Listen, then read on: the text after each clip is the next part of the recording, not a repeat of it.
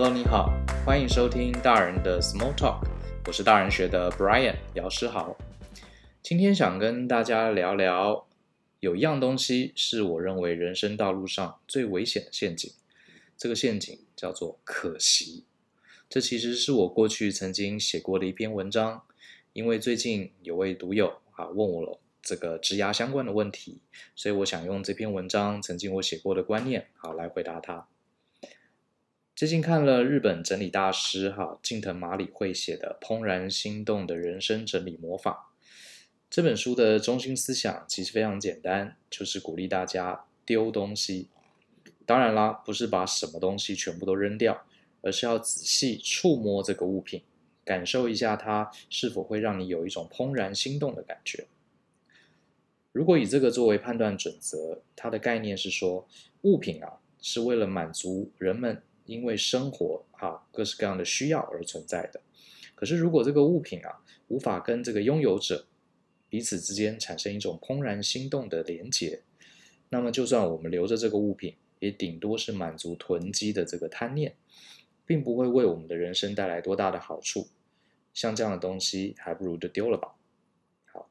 那之前呢呃，我的公司也曾经换过办公室，从复兴北路搬到了我们现在在的仁爱教室。那搬家当然就会有很多很多的物品要整理，所以当时呢我就照了近藤麻理惠的这本《怦然心动的人生整理魔法》，好，照着书中的做法来把公司的东西整个整理一遍。整理完之后啊，我觉得还蛮有用的哦。我累积在办公室里面很多很多的这个私人物品啊，我做了一个大清仓，一咬牙整个扔掉了将近有半个人那么高啊！一个大袋子里面的杂物，里面光是我多年来囤积的这些电脑的线材哈，就丢了十多条。当然还有一些文件，还有一些这个不知道会不会用到的一些资料，还有更多的是一些厂商送给我们看起来很精美，可是我非常清楚知道永远不会用的一些礼品，好像是马克杯这一类的。刚开始啊，要丢到这些东西，毕竟存了很多年啊，我的心里真的非常的忐忑，非常的犹豫。可是呢，一咬牙把这些东西全部扔掉之后的一个月，我的工作环境变得非常的爽朗跟整洁。一直到现在，我搬到新办公室也一年了，呃，仔细想一想，当时丢掉的那些东西，还真的没有为我的生活带来什么样的困扰啊，所以可见真的早该丢了啊，真是一种轻松感。那这透过这个整理房间这件事情啊，我又联想到另外一件事情，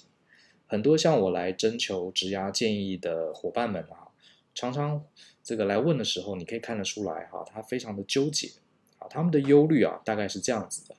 举例来说，曾经有人问我啦，老师，我是念资讯工程的，可是我对电脑其实一点兴趣都没有，我很想走其他的路，可是呢，我都已经念到资讯工程系了，也都念毕业了。我到底该先去当工程师，还是直接走不一样的路？我也被问过好另外的问题，比方说呢，老师，我目前跟朋友在创业，呃，创业到一半还没有真正做出成绩，可是最近呢，这个公职考试放榜，好，我居然顺利考上了这个高普考。那我是不是既然考上了，我是不是先应该放弃创业，先去当个几年公务员？啊，等过了一阵子，累积了一些经验，我再回到这个现在的创业领域呢？其实这两个只是一个例子哈。其实常常有朋友问我这些人生抉择的问题，真的很多。其实你仔细看他们的纠结，总结一句话，就是内心觉得可惜啊，心有不甘啊。举个例子，都辛辛苦苦好不容易把这么复难念的资讯系都念完了，如果我决定不走这一行，那不就浪费了吗？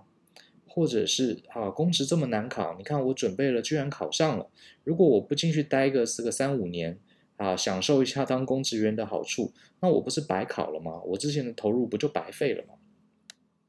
所以这些心态都跟可惜有关。好，其实这样的想法呢，我当然完全能理解。其实跟我自己多年来库存了一大堆电脑线材，其实是差不多的心境啊。不过你要想，人生中的可惜跟我把杂物丢掉的可惜相比，还是有差别的哦。你看哈，我库存了这么多的杂物，浪费掉什么？浪费掉了其实就是空间嘛，储物的空间，大不了哈，就是顶多浪费了一个柜子、两个抽屉这样的大小而已。哪一天我下定决心把这些东西扔掉，这个空间其实也就回来了。好，我就可以放其他真正有重要的东西。可是你注意哦，如果人生在做决定的时候，常常只是为了可惜两个字，你消耗的就不是只有时呃空间哦，你还会消耗掉时间，还有时间连带带来的一些机会成本，一些其他的 chance。在我看来，世界上没有比时间更珍贵的资源，而且时间是不可逆的，东西丢了，空间还会还给你，时间浪费了，是永远不可能回来了。所以呢，这才是真正需要可惜的东西。好，真正要可惜的反而是时间，而不是你过去念了资工所，或是你考上了这个呃高普考这些事情。好，所以容我说的吧，呃，严重一点吧。这个世界上啊，其实有很多人做了错误的选择，背后带来很多的挫败感跟不幸，其实很多都是来自这种不理性的可惜心态。我举个例子好了，小时候我还记得哈，我住的地方离师大夜市很近，好，那每次放学啊都会经过师大夜市，好，然后会看到那些小吃摊贩，因为小学生嘛，大概三四点就放学了，所以那时候刚好啊是这个夜市里面这些小吃摊贩他们在准备做生意的时候。我印象很深刻，我跟同学常常经过，好，常常看到有一家这个卖冬瓜茶的这个店家，好，是一个老太太，她在准备冬瓜茶的时候啊，其实很恐怖哈，她会把前一天没有卖完的这个冬瓜茶倒到今天要卖的茶桶里面，因为大家如果还记得这个呃夜市里面，它那个茶桶其实很大一个，而且是透明的那种。好，上面漂浮的冰块，所以你就亲眼看到他从地上拿起前一天的茶桶剩下的一点点茶，把它倒到他新泡好的这个冬瓜茶里面混在一起。那我跟我同学每次都看到这样的事情，你觉得我们会去买吗？当然不会买。事实上呢，旧的茶跟新的茶混在一起啊，我猜这个新鲜度很多人也是喝得出来的，所以这家茶摊后来很快就倒掉了。好，可是你想想看哈，这个老太太为什么要这样子呢？其实还不就是因为她觉得旧的茶没有卖完，倒掉太可惜了。所以就是因为这个可惜的心态啊，导致这个老太太卖的永远都是混合的过期品，她从来没有卖过一杯新鲜的茶啊。另外一个故事，这是我老爸曾经告诉过我，呃，我跟吃的东西有关哈。我家附近有一家烧饼油条店。那这家油条，我老爸就常抱怨哈，因为你不管任何时候，你去买他的烧饼，就算他生意很好的时候，你去买他的烧饼，他烧饼也常常是冷的，或者是温温的，好，都不是烫的。那为什么原因呢？其实我老爸有观察到，这个烧饼油条店的老板啊，他是秉持着这个先进先出哈、啊、资料库的原则。什么意思呢？先进先出就是他先烤好的一定要先卖掉，后烤好的晚一点再卖。所以呢，他一定是先烤好的都这个第一批啊，这个烤好的烧饼都卖掉了之后，他才要拿第二批的出来，所以导致啊，所有这个顾客啊都没有吃到这个刚出炉的热烧饼，可能只有前面那一批。好，那另外一家生意比较好的店，老板正好相反，他只要有客人来，他一定把后面烤好最热的烧饼先给客人。所以这样子啊，会有一个问题，就是说他可能前面一批烤好了，没人买，冷掉了，好，他就要损失那那些这个烧饼。可是这个老板事实上证明还是对的，因为虽然他可能损失了前面一批烧饼啊，可是后面来买的所有人都可以吃到热烧饼，所以久而久之他的生意就越来越好。所以当然这两家店最后哪一家生意好，哪一家生意差，就高下立见。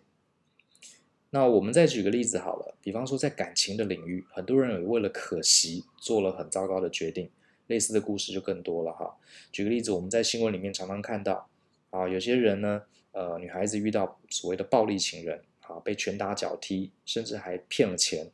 可是呢，你说她真的很爱对方吗？有些时候也不是，是毕竟在一起这么多年了，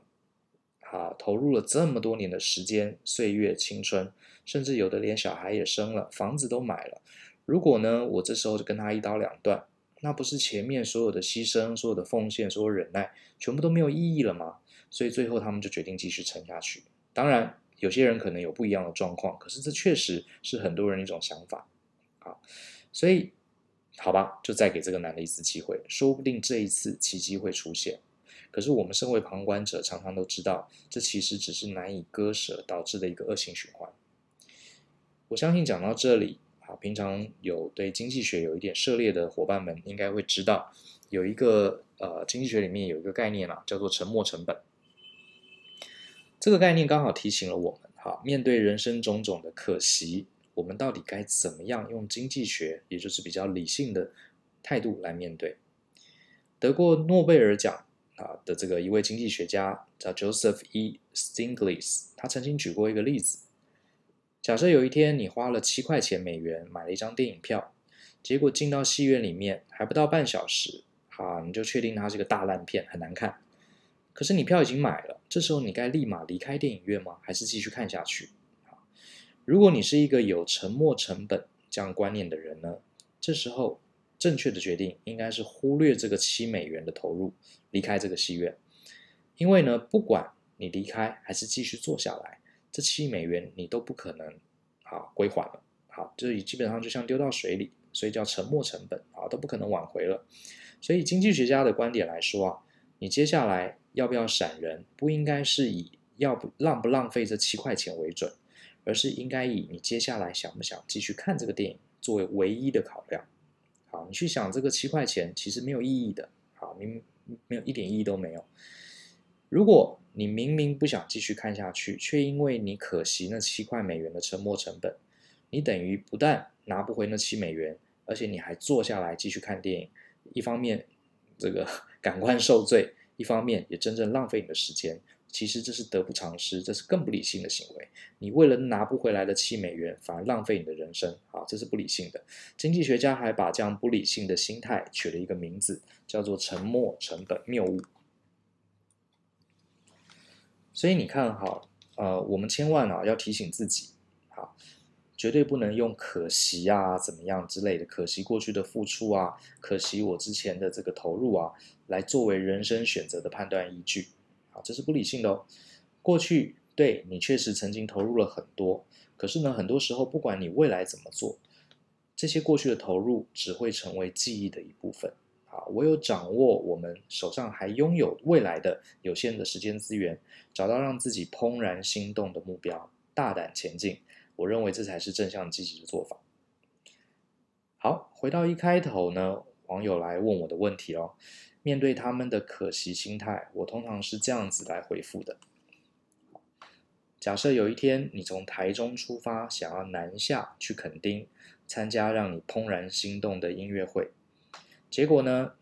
台中出发车开了一个小时，你突然发现你开错了，好，往台中往南部走，就居然你发现你到了北边的新竹，好，你整个方向搞错了。这时候你会怎么做呢？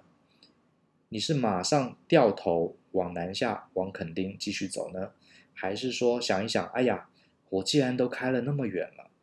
油钱也都花了，那我干脆去台北看看台北有没有一样的活动。好，当然这当然是很荒谬的，不会有人这样做，对不对？所以如果你的目标明确，思考也够理性的话，我想答案当然是回头。虽然我前面已经浪费了，可是这个浪费的油钱浪费的时间怎么样都不可能回来，所以我还是努力的朝垦丁迈进。不过当然啦，呃，说起来简单，实际上要做出这样的决定，其实确实是很难的。不过呢，我想理性就是这样子，它虽然呢不能永远啊把我们变成一个百分之百理性，像一个机器人一样的人，可是偶尔心中留一点理性的思维，往往能让我们在关键的时刻啊获得一些正确的启发。也许说不定因为这样子，我们就刚好做出了一个人生最重要的抉择。希望你喜欢今天的这篇文章，也希望呢你在过未来做每个人生抉择的时候呢，都能摆脱这个沉没成本的谬误，好，往你心中真正觉得怦然心动的方向前进。谢谢你的收听，也希望你喜欢今天的内容。更多精彩内容，欢迎你上网搜寻大人学，好，就是成熟大人的学问，跟我们一起相信、思考、勇于改变。那我们下一集节目见，拜拜。